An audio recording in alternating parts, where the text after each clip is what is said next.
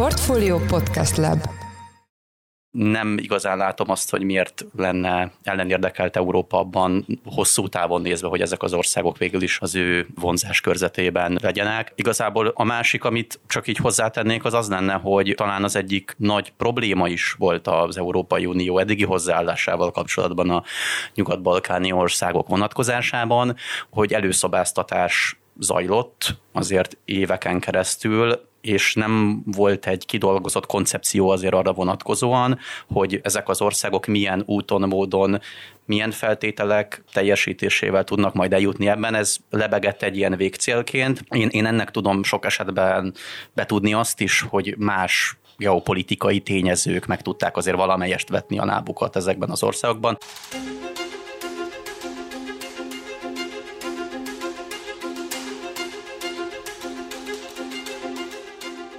Sziasztok! Ez a Portfólió szerdánként jelentkező heti podcastja.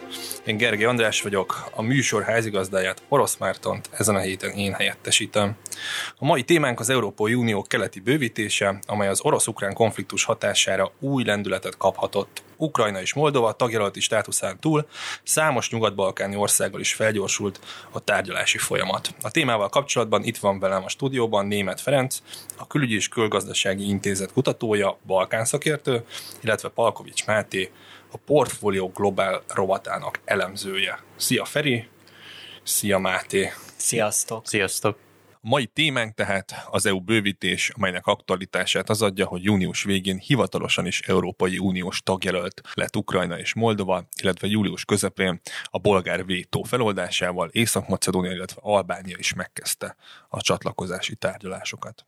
Szerintem kezdjük ott, most elsőként talán Mátéhoz fordulok, hogy technikailag mit is jelent pontosan, hogy tagjelölt lett Ukrajna és Moldova, van-e ennek a gesztusértéken túl bármi realitás és reális perspektívája a számukra. Ugye a tagjelölté válás az egy hosszú folyamatnak egy, egy nagyon fontos korai állomása az Európai Unióhoz való csatlakozás kapcsán, tehát nyilván önmagában nem ér olyan sokat, de elengedhetetlen feltétele annak, hogy egy, egy tagállammá váljon egy, egy adott ország.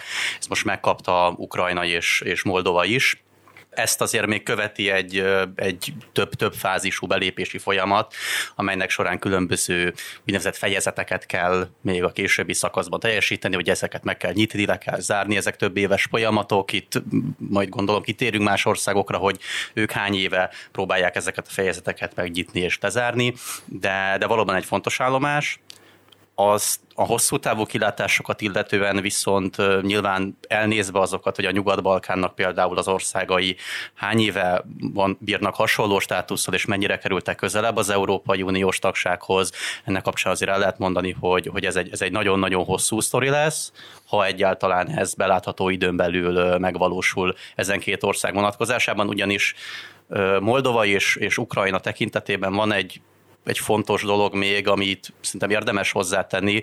Ez azért más balkáni országokra is igaz, de ugye mind a két ország esetében van területi vita. Itt Moldova esetében a Transnistriáról beszélhetünk, amelynek a, a státusza nem került rendezésre még, a Ukrajna esetében pedig háborúról beszélünk, ahol szinte az egész országnak a, a majdani határa az, az eléggé nyitott kérdés. Tehát amíg ezeket nem sikerül rendezni, addig semmiféleképpen nem lehet tovább lépni, de emellett még sok-sok más olyan tényező van, amelyeket, amely ezt lelassíthatja. Feri?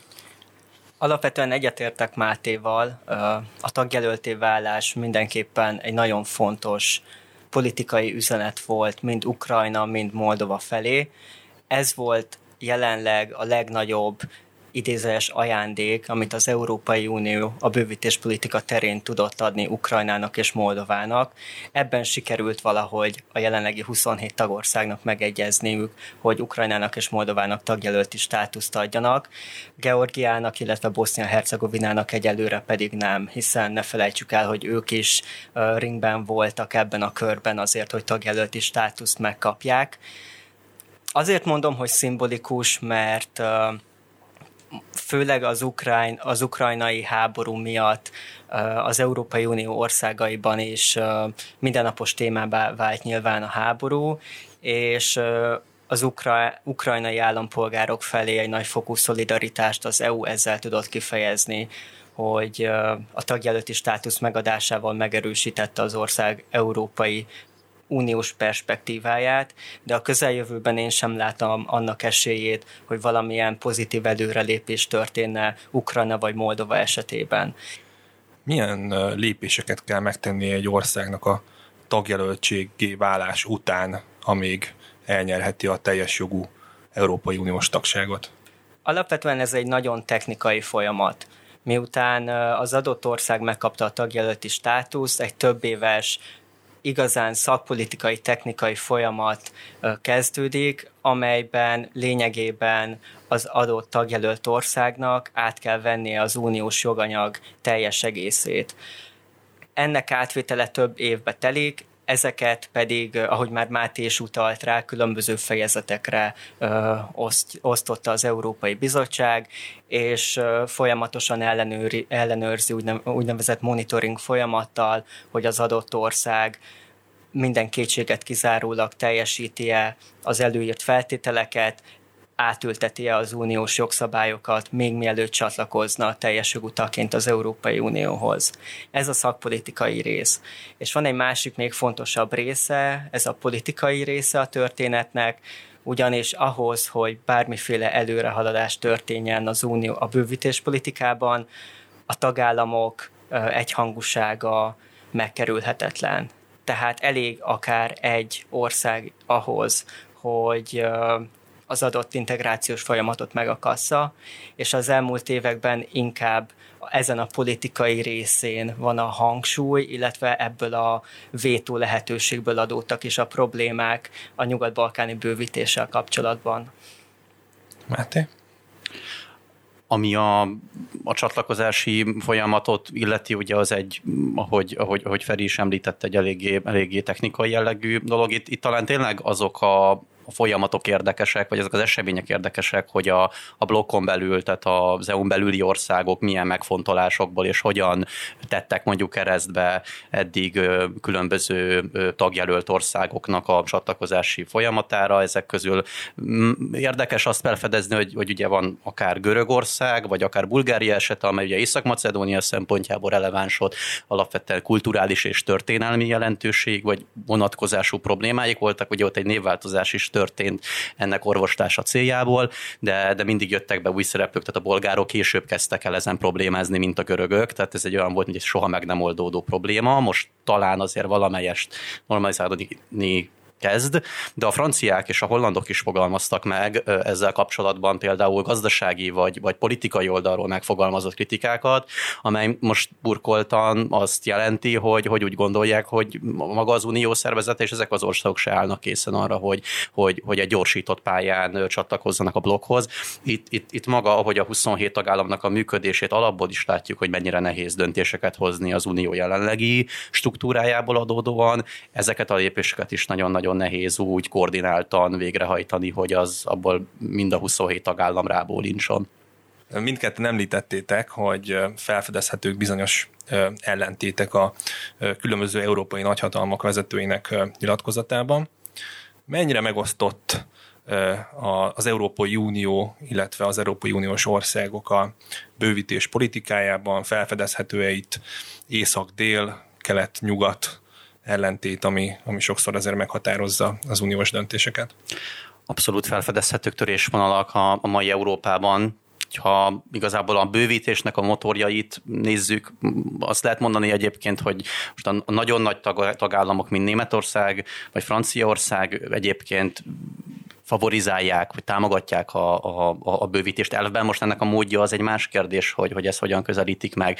Azok az országok, amelyek azért ehhez mindig is óvatosan álltak hozzá, például a, a, az északi országok, Dániát is említhetném, de hollandok részéről is megjelentek olyan kritikák. Ezek azok az országok, amelyek amúgy is sok esetben kritikusan viszonyulnak például az Európai Unió mélyítéséhez, például akár a közös kötvénykibocsátási programhoz, de sok szempontból meg azok az ellentétek, amelyek például jelenleg az Unióban fennállnak akár a keleti és nyugati oldal kapcsán most lehet itt a föderalista, a szuverenista megközelítésre gondolni. Ott is vannak azért ellentétek, például, ha vehetjük Magyarország példáját, amely a számára a balkáni bővítés egy, egy kifejezetten prioritásként említhető szempont, de más olyan országok is, amelyek a közép-kelet-európai régióban vannak, nyilvánvalóan érdekeltek abban, hogy ne náluk húzódjon feltétlen az Európai Uniónak a határa.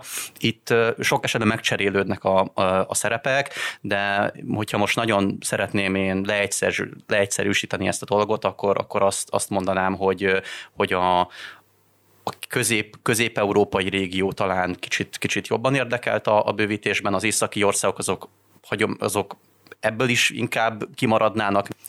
Azt érdemes látni, hogy igen, a bővítés politika is egy olyan szakpolitikai terület az EU-n belül, ami, ami megosztja a tagállamokat. Van egy úgynevezett informális csoport, aminek az a neve, hogy Tallinn Group, Tallinn csoport, amelybe azok a főleg közép- és kelet-európai uniós tagállamok tartoznak, amelyek 2004-ben vagy azután csatlakoztak az EU-hoz, illetve még Ausztriát is ide sorolhatjuk, amelyek elkötelezettek az unió bővítése iránt, nyugat-balkán irányban mindenképpen, és ide tartoznak természetesen a V4-ek és Magyarország is, akik úgy vélik, hogy fel is kellene gyorsítani a bővítést, felismerték azt, hogy az elmúlt években kvázi nem történt semmi.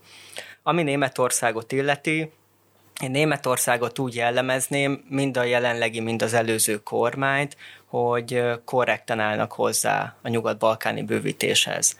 Tehát a németek meghatároznak mindig olyan feltételeket, kritériumokat, amelyeket a tagjelölteknek teljesíteniük kell, és amennyiben ezeket a belső reformokat véghez viszik, akkor a németüknek már egy szavuk sincs, zöld utat ad Berlin ahhoz, hogy tovább folytatódjon az integráció ezekkel az országokkal. És akkor van egy harmadik csoport, amelynek az élére én a franciákat tenném, akik igazából csak így május után kezdtek el ö, olyan üzeneteket küldeni, hogy talán támogatnák az Unió nyugat-balkáni bővítését, hiszen például Franciaország 2019-ben is nemet mondott az Albán és Észak-Macedón csatlakozási tárgyalások megindítására, alapvetően arra hivatkozva, hogy a társadalom nem szeretne bővítést, a nyugat-európai országok vezetői között pedig nagyon gyakran előjön ez a kifejezés, hogy bővítési fáradtság, enlargement fatigue, ami azt jelenti, hogy kvázi belefáradtak abba, belefáradt a társadalom abba, hogy 2004 és 2013 között több mint 10 új ország csatlakozott az Európai Unióhoz, és több mint 10 ország gazdaságát kellene valamilyen szinten a kohéziós alapokkal felzárkóztatni a nyugat-európai átlaghoz. És a nyugat-európai országok politikusai, tehát francia, dán, holland, néha pedig spanyol és svéd politikusok is e- ezt tartják első számú érvnek, hogy először egy átfogó belső reformot kell végrehajtani, amelynek eredményeként egy második lépésként lehet arról beszélni, hogy kibővüljön az Európai Unió. De ahogy említettem, az egy pozitív előrelépés mindenképpen, hogy miután lezajlottak a, az elnök, illetve az önkormányzati választások is most tavasszal Franciaországban, Emmanuel Macron már viszonylag optimista üzeneteket továbbított a nyugat-balkáni országok felé.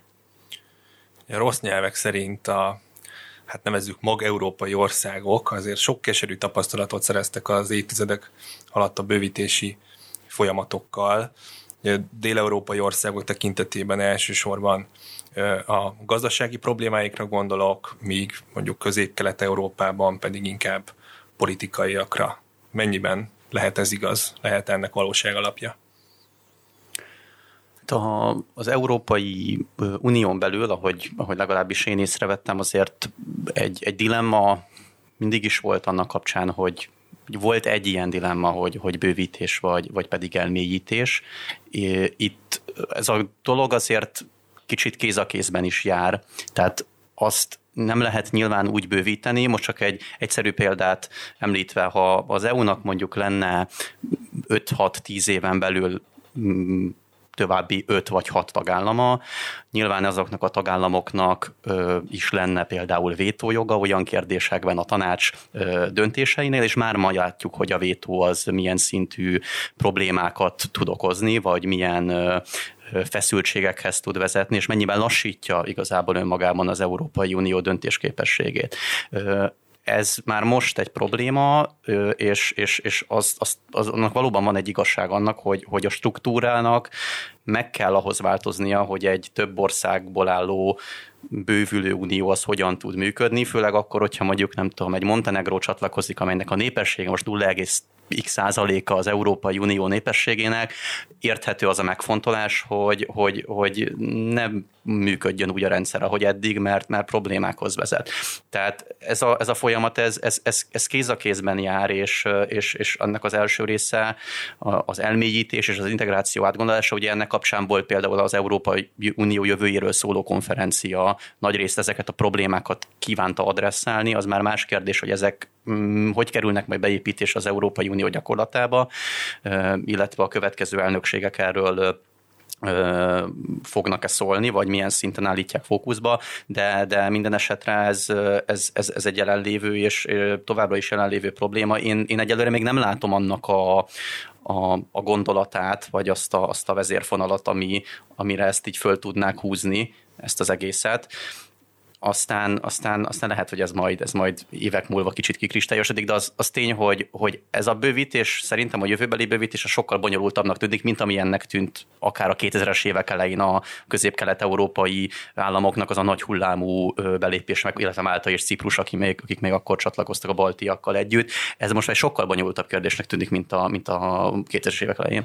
És szerintem ez a bonyolult jelleg igazából abból adódik, hogy az Európai Unió elfelejtette azt, hogy alapvetően a bővítés mindig is egy geopolitikai, illetve geostratégiai megfontolásukon alapuló eszköz volt az unió megerősítésére, és ezzel mondjuk a 2004-es nagy bővítési hullám is magyarázható.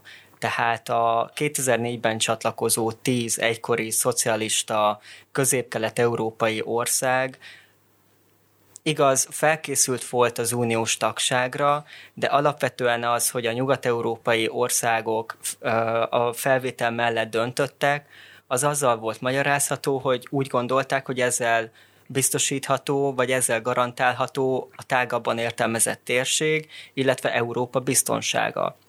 És éppen ez a geopolitikai megfontolás az, amely az elmúlt évek során eltűnt, átvette a szerepét a tagállami vétók, illetve háttérbe, abszolút háttérbe szorult maga a bővítéspolitika, mint szakpolitikai irány. Hiszen az elmúlt években mindig voltak olyan ö, uniós ügyek, váratlanok, nem annyira váratlanok, külső vagy belső problémák, amelyek ö, azonnali megoldásokat kívántak és ezáltal mindig a bővítés volt az, amelyet háttérbe tudtak szorítani. Felfedezhetőek az elmúlt évekből egy évtizedből azok a problémák, gondoljunk csak mondjuk a gazdasági világválságra, a Brexitre, migrációs válságra, vagy a koronavírus járványra, amelyek az EU figyelmét alapvetően elterelték, a nyugat-balkáni bővítésről lekötötték minden figyelmét és eszköztárát mit nyerne az Európai Unió a Nyugat-Balkán integrációjával, és egyben mit kockáztatna. Erről már volt néhány szó, de biztos, hogy vannak még politikai, gazdasági vagy társadalmi kérdések is. Nagyon kevés kockázatot látok, hiszen alapvetően a nyugat-balkáni országok, és szerintem éppen itt az idő, hogy, hogy nevesítsük is őket, tehát Albánia, Bosznia-Hercegovina, Észak-Macedónia, Montenegró, Szerbia, illetve Koszovó kis területű, kis népességgel rendelkező országok, kis gazdaságok. Tehát felvételükkel, az Európai Uniós belső döntéshozatali folyamatok, mechanizmusok nem változnának meg, nem tudnának ezek az országok egy olyan erős blokkoló kisebbséget alakítani, amelyek mondjuk a németeknek, franciáknak vagy az olaszoknak annyira nem lenne megfelelő, vagy nem lenne reális. Ami az előnyöket illeti, alapvetően itt ismét a geopolitikáról beszélnék, egy sokkal stabilabb Európát tudnánk magunknak, hogyha megvalósulna a nyugat-balkáni bővítés, akár középtávon is, és a nyugat-balkáni országok, ha bár jelentős gazdasági problémákkal küzdenek, de mégis az Európai Uniós tagországoknak egy még viszonylag felfedezetlen piacot jelentenek, amelyet, hogyha nem az uniós országok, akkor majd mások keleti hatalmak ki fognak használni. Tehát éppen ezért lenne érdemes egy előrelátható, előrelátó víziót megalakítani, vagy kialakítani az EU-nak, amely ezeket az inkább közép és hosszú távon realizálódó célokat és erényeket hozza fel annak érdekében, hogy ezen országok sikeresen csatlakozzanak az Unióhoz. Máté? Én sem látok benne komolyabb kockázatot, illetve az előnyök egy, egy, egy jó részét így Feri, Feri említette, és én is csak hangsúlyoznám azt, hogy a, így a klasszikus mondással élve azért a, az oroszok a Spájzban vannak már sok olyan nyugat-balkáni országban. Itt nyilván ennek kulturális okai is vannak, akár a vallási, meg egyéb, ezek több évszázados kötelékek, de, de jelen vannak. Kína is szintén jelen van, itt ugye Montenegró példája lehet talán a legtöbbek számára ismert, de, de más országokban is, is eléggé, eléggé jelentősen növelték a, a, a jelenlétüket gazdasági értelemben, tehát a vákumot valaki betölti. Ha, ha, és Európa kifejezetten közel van, nem igazán látom azt, hogy miért lenne ellenérdekelt Európa abban hosszú távon nézve, hogy ezek az országok végül is a, az ő, ő, ő vonzás körzetében legyenek. Igazából a, másik, amit, amit csak így hozzátennék, az az lenne, hogy, hogy talán az egyik nagy probléma is volt az Európai Unió eddigi hozzáállásával kapcsolatban a nyugat-balkáni országok vonatkozásában, hogy, hogy előszobáztatás zajlott azért éveken keresztül, és nem volt egy kidolgozott koncepció azért arra vonatkozóan, hogy ezek az országok milyen úton, módon milyen feltételek teljesítésével tudnak majd eljutni ebben. Ez lebegett egy ilyen végcélként, én, én ennek tudom sok esetben betudni azt is, hogy, hogy, hogy más geopolitikai tényezők meg tudták azért valamelyest vetni a lábukat ezekben az országokban, egyfajta gazdasági alternatívát kínálva nekik, amely bizonyos szempontból próbára is tette azt a gondolatot, egyes országok kapcsán, hogy, hogy megérje az Európai Uniós tagság, megérje egy ilyen hosszú távú célért úgy küzdeni, de, de ezt, ezt, ezt nyilván az elkövetkező éveknek a feladata lesz az minden esetre kitűnik az Európai Uniós politikusok eddigi legutóbbi nyilatkozataiból, hogy talán valamelyest újra a napirendre kerül, és az ukrán kérdés, illetve az ukrán és a moldáv kérdés az ebben működhet egy katalizátorként, hogy az Európai Uniós vezetősrétek talán más megvilágításba helyez az eddigi balkáni politikát. A Nyugat-Balkán vonatkozásában nagyon kis előrelépés történt májusban, és nem is várható hatalmas áttörés. Nem várható Szerbiával, amely igazából nem annyira köteleződött el a, a, az uniós integráció kapcsán, ami az, az Oroszországgal szembeni szankciókat illeti, de alapvetően is elmondható az, hogy azok azokat a lépéseket, amelyeket, amelyeket az Európai Uniónak már meg kellett volna tenni a Nyugat-Balkánon, még az ukrajnai háború hatására sem tette meg. És éppen ahogy gondolkodtam azon, hogy mennyire befolyásolna az új tagországok felvétele az Európai Unió belső dinamikáit, egy ország, egy tagjelölt ország jutott eszembe, amely valóban jelentős hatást gyakorolna az Európai Unióra, ez pedig Törökország lenne. Mint a népességét tekintve, politikai, világpolitikai szerepét tekintve, illetve az, hogy Törökország keleti szomszédsága szintén egy konfliktuszóna, amely Törökország felvételével az unió külső határához nagyon közel kerülne. Nyilván a társadalom, az Európai Unió tagállamainak társadalma is nagyon megosztott a török csatlakozás kérdésében, és nem is várható az, különösen Erdogán alatt, különösen a migrációs válság kapcsán az, hogy Törökország a közeljövőben is bármiféle előrelépést tegyen az EU integráció felé. Horvátország 2013-ban utolsóként csatlakozott az Európai Unióhoz. Talán kevesen tudják amúgy, hogy Szlovénia is egy területi vita miatt egy bizonyos ideig blokkolta az ő csatlakozását. Ez közel tíz éve történt. Mi történt ebben az elmúlt tíz évben? Ugye említetted, Feri, hogy hát azért viszonylag ólomlábakon járt a bővítési folyamat, tehát azért mégis talán tekintsük át ezt az időszakot. 2013 óta mi történt a bővítés politikában? Olyan sok minden nem történt. Az történtek lényeges előrelépések, ilyen volt például az, hogy Szerbia, illetve Montenegro csatlakozási tárgyalásai elkezdődtek, Észak-Macedónia és Albánia tagjelölti státusz után szintén egy újabb integrációs szintet lépett, elkezdődhettek a csatlakozási tárgyalások, de ami Bosznia-Hercegovinát, illetve Koszovót tekinti, ők szintén nagyjából ugyanazon a szinten vannak, mint bő egy évtizeddel ezelőtt. Törökország pedig már több mint egy évtizede kvázi igazából Törökország kapcsán elmondhatjuk, hogy az integrációs folyamat az ő relációjában meg is szakadt. Tehát nagyon kevés dolog történt, ami, amire azt mondhatnám, hogy pozitív előrelépés az integráció kapcsán. Sok pozitívumot én sem tudok említeni. Egyébként ez egy valóban érdekes kérdés. Egy kicsit visszautalva csak az előző szekció, de kapcsolódva azért ehhez is, hogy, hogy ugye a, itt most Moldova és Ukrajna ö, tagjelölti státusza az, amely, amely előtérbe bekerült, ö, holott ö, holott sok esetben azért a nyugat-balkáni országoknak egy jelentős része sokkal előrébb jár abban a folyamatban, és, és amelyik a, az uniós taggáválást ö, jelenti, vagy amely ehhez elvezetne.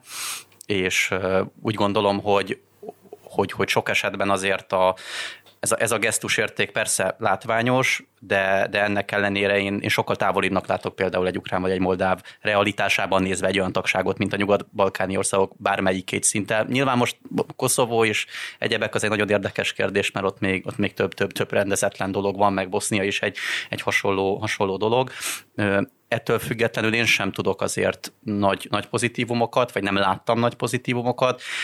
Évekig tényleg csak a tücsök ciripelést lehetett ennek kapcsán hallani. Ugye pár hónappal ezelőtt volt egy, egy nagy konferencia, ahol azért sok, sok nyugat-balkáni ország már ott jelezte nem tetszését, vagy, vagy ment egy ilyen toporgás, hogy, hogy tényleg ez az előszabáztatás, amely éveken keresztül ment, ez végül is mire, mire megy ki az pedig, hogy mi lesz a jövő, az, az pedig már szintén mm, kicsit ilyen béljósás jelleggel lehet, lehet találgatni, hogy, hogy hogyan alakul, mert annak ellenére, hogy megvan a szándék, sok fronton látszódik azért, hogy az Európai Unió nem képes egységes álláspontot kialakítani kérdésekben. A bővítés politika is sok esetben ebbe a kategóriába tartozott, a sok-sok megoldatlan kérdés mellett ennek igen, tehát én úgy gondolom azért, vagy tartok tőle kicsit, hogy az elkövetkező időszak is hasonlatos lesz az elmúlt tíz évnek a, a, a bővítés politikájához. És igazából egy a biztos az, hogy nem csak mi veszük észre azt, hogy az elmúlt években nem történt semmi a nyugat-balkáni bővítésben, hanem Ukrajna és Moldova is tehát azért szerintem Kievben, illetve Kisinyovban is érzik azt, hogy lehet, hogy tagjelöltek leszünk, de abban a tempóban, illetve abban a politikai környezetben, ahogyan a bővítés politika zajlik, nem fog sem Ukrajna, sem Moldova holnap után teljes jogú taggá válni. Magyarország ezer szállal kötődik a nyugat-balkáni bővítéshez, hogy más nem mondjak. Várhelyi Olivér, egy magyar diplomata, 2019. december 1 -e óta az Európai Bizottság szomszédság és bővítés politikáért felelős biztosa. Mit tudott ő személy szerint tenni, és mit tudott a hazai diplomácia azért tenni, hogy az integrációs folyamatok esetleg felgyorsuljanak? Nagyon sok kritika érte Várhelyi Olivért, miután megkapta a bővítés politikáért felelő portfóliót. Nem hittek sokan abban, hogy egy Magyarországról érkezett biztos lenne a legideálisabb arc vagy személy, politikus, diplomata abból a célból, hogy az, a nyugat-balkáni országokat arra tökéje, hogy folytassák az elkezdett reformokat, de a kezdetekben már látható volt, hogy Várhelyi biztosnak a dinamizmusa alapvetően lenyűgözte az európai tagállamokat, ugyanis rengeteg olyan uh, találkozót sikeresen uh, hozott tető alá a nyugat-balkáni országok vezetőivel, amelyekre addig nem volt képes az előző bővítésért felelős biztos sem. Ez pedig nagyban annak köszönhető, hogy Magyarország szerepe, illetve megbecsülése a Balkánon viszonylag nagy. Magyarországra mind a hat nyugat-balkáni országban kvázi felnéznek olyan tekintetben, hogy Budapest mindig is támogatta a bővítéspolitikát, nem csak a szavak szintjén, nyilván az is fontos volt, hogy a lehető legtöbb uniós fórumon egy pro-bővítéspárti országról beszélhetünk, de a gyakorlatban is Magyarország ott van a Balkánon, és próbálja technikailag, szakpolitikailag is felkészíteni ezen országokat arra, hogy minél előbb csatlakozni tudjanak az, az Európai Unióhoz.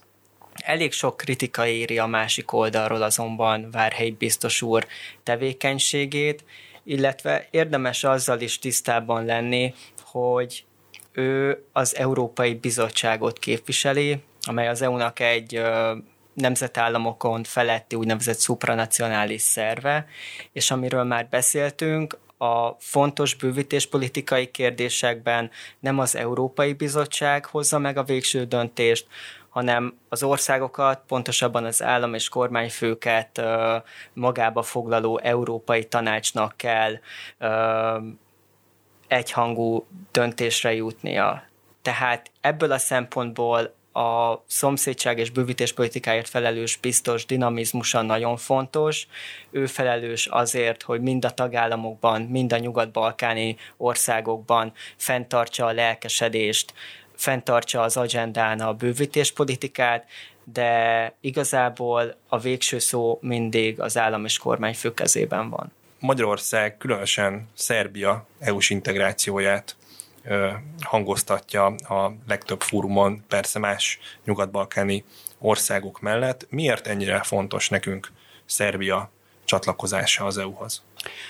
Szerbia nyilván a, most elsőként nyilván a földrajzi közelség az, amit, amit érdemes említeni. Szerbia Magyarországgal határos ország, kulturálisan és történelmileg kötődik Magyarországhoz ezer számmal, ezer szállal, nem beszélve a vajdasági magyarságra, amely, amely szintén nyilván egy nagyon fontos szempont a, a mindenkori magyar külpolitikának azt, hogy a, a határon túli kisebbségeket lehetőleg próbálja meg valamilyen, akár az Európai Unió közösségén belül tudni. Úgyhogy ez, ez, ez az egyik része szerintem a, a, a csomagnak, ami, ami legalábbis Magyarország kockás fizetében a, az előnyöket mutatja, hogy, hogy miért érdemes ezt, ezeket az országokat vagy például most kifejezetten Szerbiának a belépését elősegíteni.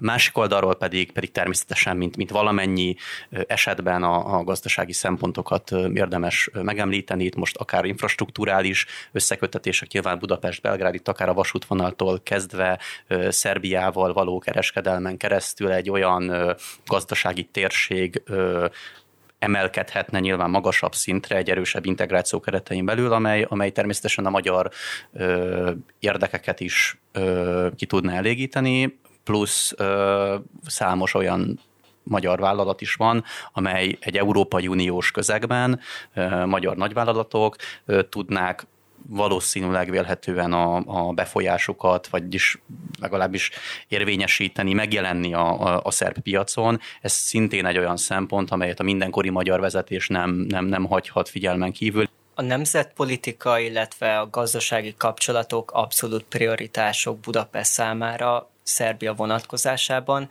és én egy harmadik nagyobb érvre is szeretnék rávilágítani, ez pedig alapvetően a biztonságpolitika.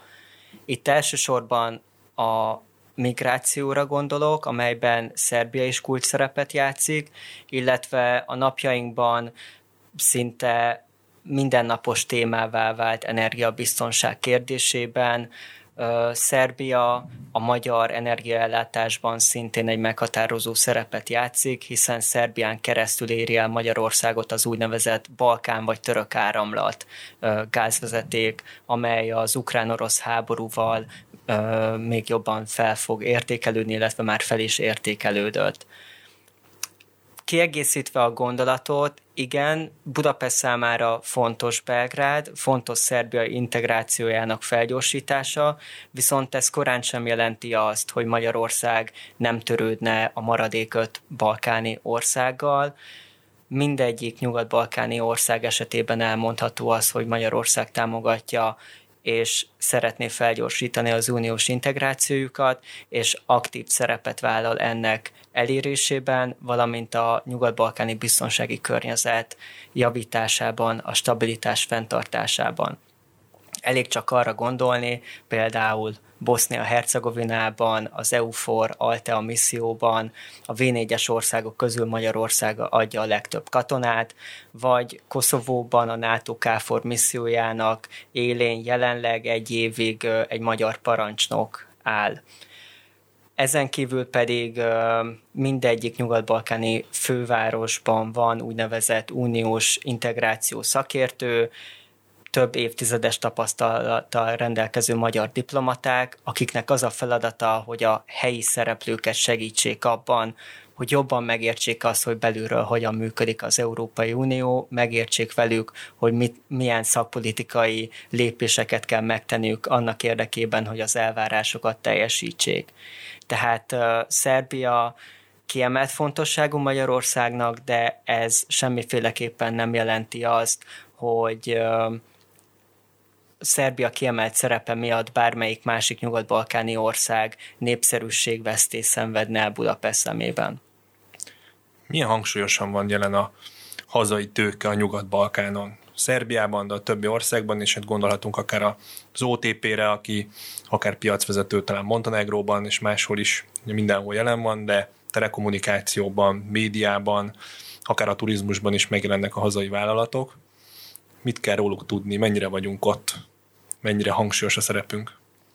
Magyarország gazdasági súlya, illetve kiterjedtsége vonatkozásában elmondható, hogy a Nyugat-Balkán az a terület, ahol Magyarország labdába, labdá, labdába tud rúgni a többi uniós ország vonatkozásában. Nyilván nem tud Magyarország olyan nagy gazdasági súlya jelen lenni, mint mondjuk Franciaország, Németország vagy Olaszország, de megfigyelhető az a tendencia, főleg a gazdasági világválságot követően, hogy a nyugat-európai országok, mondjuk a franciák, olaszok, vagy akár Görögország is szépen lassan kivonta a befektetéseit a nyugat-balkáni országokból, és a kelet-közép-európai országok, mondjuk Magyarország vette át az ő megüresedő helyüket. Elég csak mondjuk a bankszektorra gondolnunk, ahol Albániában az OTP vásárolta fel a francia Société Générale bankhálózatát, illetve a görög Alfa Bank részvényeit is az OTP vásárolta meg, és tett jelentős, és lett ezáltal jelentős szereplő az albán bankszektorban. Tehát elmondható, hogy Magyarország elég komolyan jelen van gazdaságilag a térségben, a kifektetéseink nagy része Szerbiára, azon is belül a Vajdaságra koncentrálódik jelenleg, illetve a magyar állam több program segítségével is támogatja azt, hogy ne csak a nagyvállalatok, de a kis és középvállalatok is fektessenek ki a Balkánra, illetve jelenjenek meg a balkáni piacokon. És ez az elmúlt évek tapasztalataiból úgy tűnik, hogy egy nagyon sikeres vállalkozásnak is bizonyult.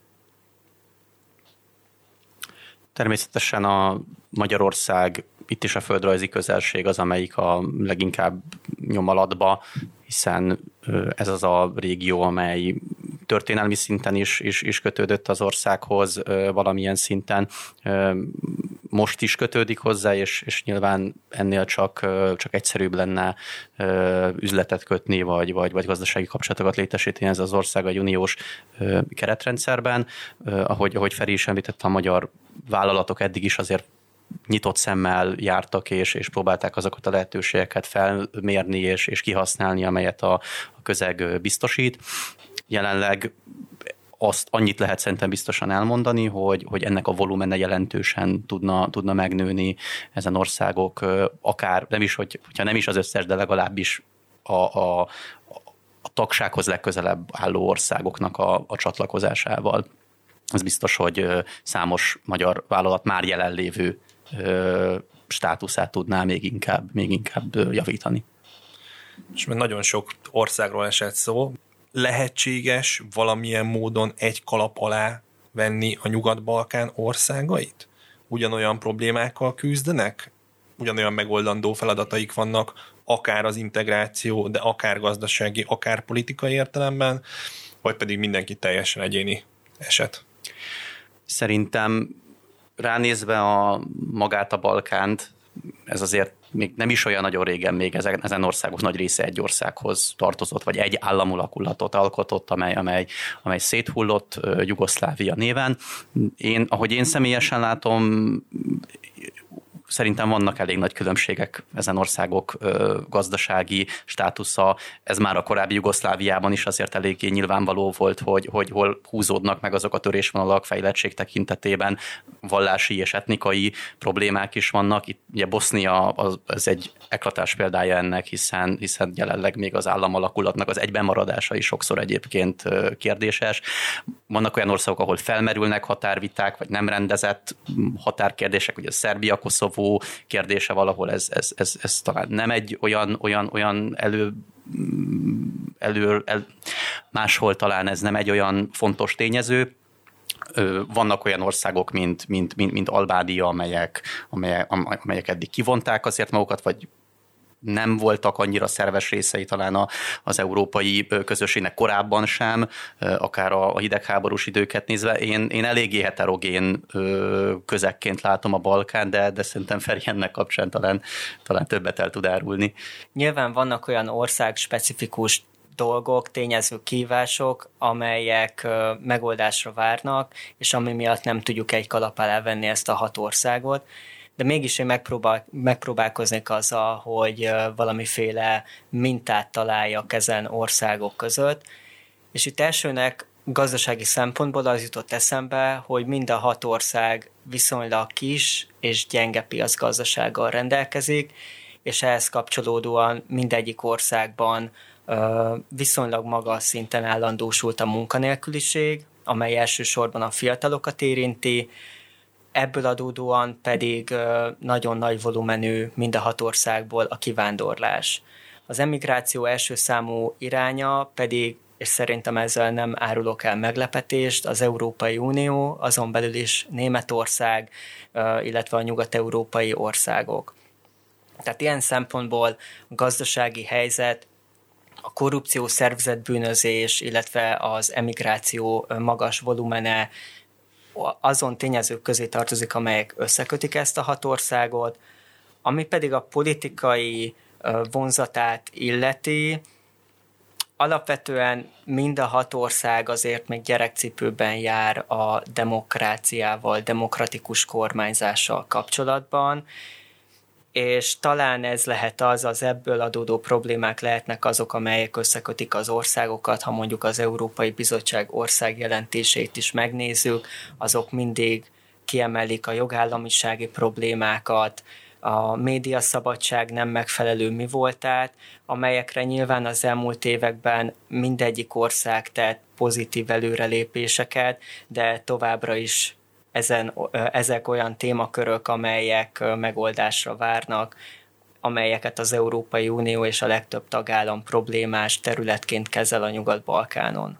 Belépésük pillanatában talán Románia és Bulgária volt a legnehezebb gazdasági helyzetben, illetve jogállamisági korrupciós problémák is felmerültek még a belépésükkor.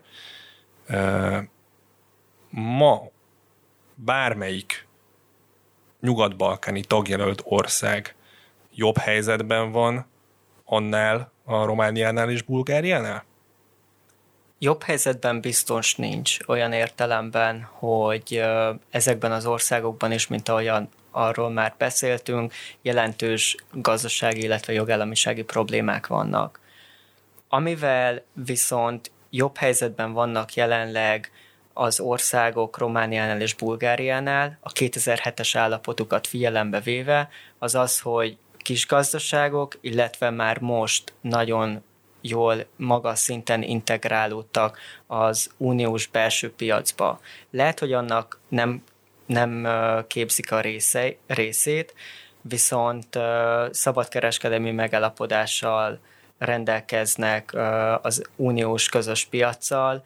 Nagyon sok tagállami vállalat van jelen a nyugat-balkáni országokban, és sokkal kisebb területet is kellene uniós pénzek segítségével felzárkóztatni, összehasonlítva az igen nagy földrajzi területen rendelkező Romániával, illetve Bulgáriával. Szerintem is szerintem is más a helyzet, mint egyébként sok esetben korábbi bővítési fázisok kapcsán. A 2004-es bővítésben elég nagy magas lélekszámú országok is voltak. Lengyelország egy, egy, egy, egy jó példa lehet erre, de a Románia is a maga 20, 20 millió körüli népességével szintén egy, egy, egy, egy nagyobb országnak tekinthető. Ezek közül egyik kategóriába se férne bele a Nyugat-Balkán egyik országa sem, a legnagyobb népességgel rendelkező Szerbia sem. Ez, ez is mindenféleképpen előny. Én, én még azt hoznám föl talán, hogy, hogy, hogy van egyfajta historikus tudásunk és az Európai Uniónak is van annak kapcsolatban, hogy ezek a bővítések hogy, hogy néznek ki. Itt nagyon-nagyon más bővítések történtek, tehát teljesen más mondjuk a 73-as bővítés, amikor az, az Egyesült Királyság, amikor Dánia csatlakozott, teljesen más a, a, a mediterrán régióban lévő országoknak a belépése, akár Görögország, Spanyolország, Portugál, szintén fölmerültek fejlettség tekintetében problémák, szintén teljesen más a közép-európai és Baltikum országainak csatlakozás, és ez is valamilyen szinten más lesz, viszont számos olyan ö, sikerült felhalmozni azért egy olyan szintű ö, tudást, és ha úgy tetszik know-how-t szerintem a, a, a bővítések kapcsán, hogy, hogy talán könnyebb ezeket orvosolni, és a problémákat észrevenni. Ennek ellenére ez nem egy könnyű feladat, és ez egy, ez egy nagyon-nagyon-nagyon kemény dió, és ezzel egyáltalán nem azt akarom mondani, hogy, hogy ez egy játszik könnyedséggel végrehajtható kihívás hányan leszünk az EU-ban 2030-ban? Próbálok optimistán, de a realitások talaján állva válaszolni erre a kérdésre. Jelenleg vagyunk 27-en, nem hiszem, hogy kevesebben leszünk 27-nél, és ez szerintem már egy pozitívum. Én azt mondanám, hogy 28-an leszünk. Montenegro 2030-ra már teljes jogú tagja lesz az Európai Uniónak, Szerbia, Albánia és esetleg Észak-Macedónia, de inkább az első kettő pedig már ott lesz a teljes jogú tagság küszöbén, és már a tagállami uh, ratifikációs folyamatok fognak legalább az egyikükkel uh, zajlani. Szerint én ezzel egyetértek, szerintem is, is Montenegró, ha valaki csatlakozik, az, az, az Montenegró lesz az Európai Unióhoz. A kérdés talán abból a szempontból érdekes még, hogy Európa milyen lesz 2030-ban, milyen konstrukció szerint fog működni Európa, mit fog jelenteni az Európai Unió, és mit fog jelenteni az Európai Uniós tagság, és mennyiben alakulhat ki akár egy olyan szervezet, szerveződés, egy, egy lazább konfederáció, akár amiről Emmanuel Macron beszélt. Én, én erre vagyok még nagyon kíváncsi. Ezeknek a, a perspektíváit még, még nem látjuk. Erre mindannyian kíváncsiak vagyunk. Köszönjük szépen, hogy itt voltatok. Feri, köszönjük, hogy eljöttél hozzánk és a rendelkezésünkre álltál. Máté, köszönjük, hogy képviselted rajtam kívül a portfóliót is. Ez volt a Portfólió szerdánként megjelenő heti podcastja augusztus 10-én. Hogyha tetszett ez az adás, akkor iratkozz fel a Portfólió podcast csatornájára a nagyobb podcast platformokon, hogy mindig időben értesülj az új epizódokról. Én Gergely András voltam, új adással pedig jövő héten jelentkezünk. Sziasztok!